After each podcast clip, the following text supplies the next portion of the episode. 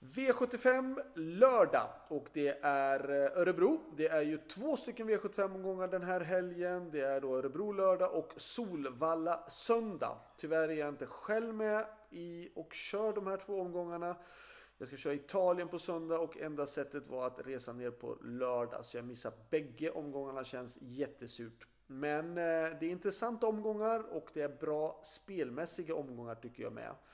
Eh, vi börjar då med lördag och V75 1 och eh, själv har vi med nummer 9 Bear Hope som jag tycker känns fin.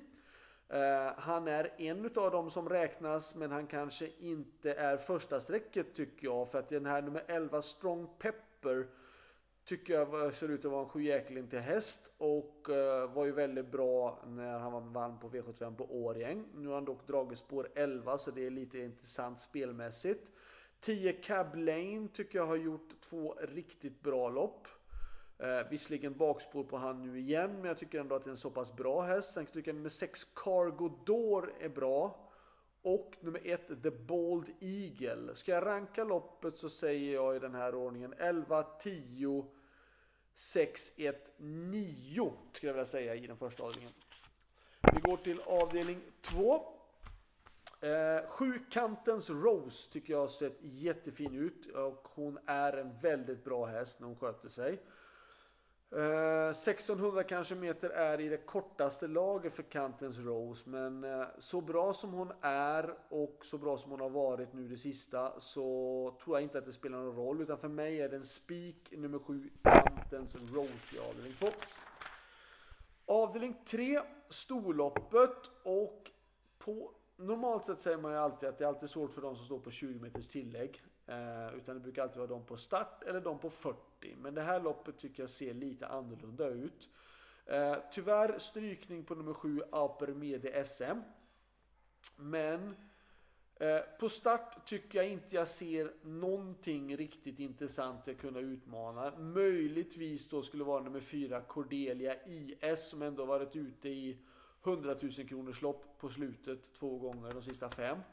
Utan de mest intressanta är då Quarcia på 20 tillägg eller 14 Activated och TCDT som står med 40 meters tillägg. Eh, jag säger 8, 14, 15 utan inbördes rangordning. V75 4 är ett svårt lopp. Eh, 6 Prime Lini höll bra men ah, hade väl vunnit om det inte varit för open stretch. Eh, Man gjorde ett bra lopp, tycker jag ändå. Eh, 1600 meter bil är ju i kortaste laget, men jag tror ändå att faktiskt att 1600 meter bil för Prime Linje är bättre än 3 och 1.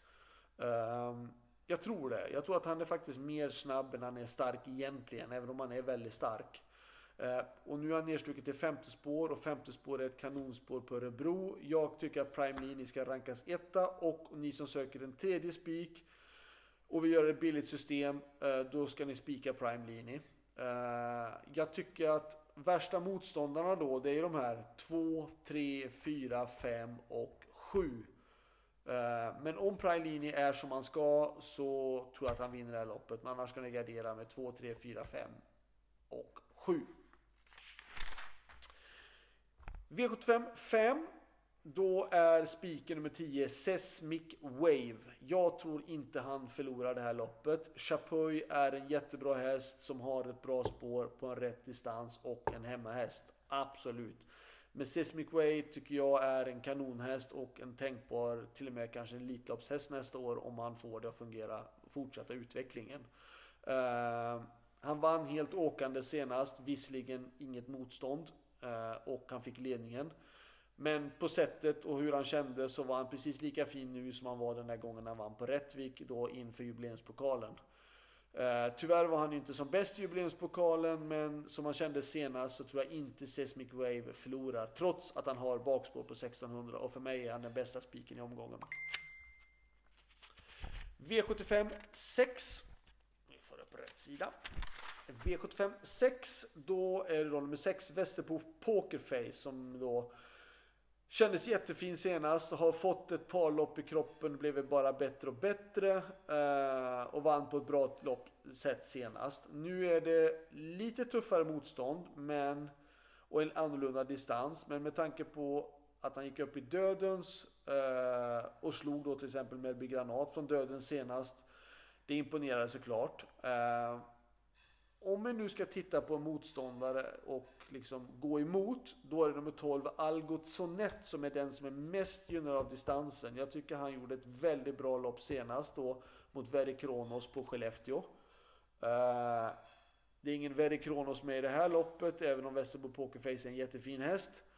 Uh, så jag kan tycka att det kan vara värt att, eftersom vi ändå har spikarna tidigare i Kantens Rose och Seismic Wave, så tycker jag att det är värt att ta två hästar i loppet. Så då säger jag 6 och 12.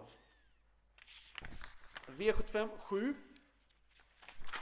Då eh, är det gulddivisionen. Och eh, den hästen som varje gång, eller framförallt förra året, visade kanonform på exakt samma tidpunkt förra året och det är nummer 9, Saren Fas.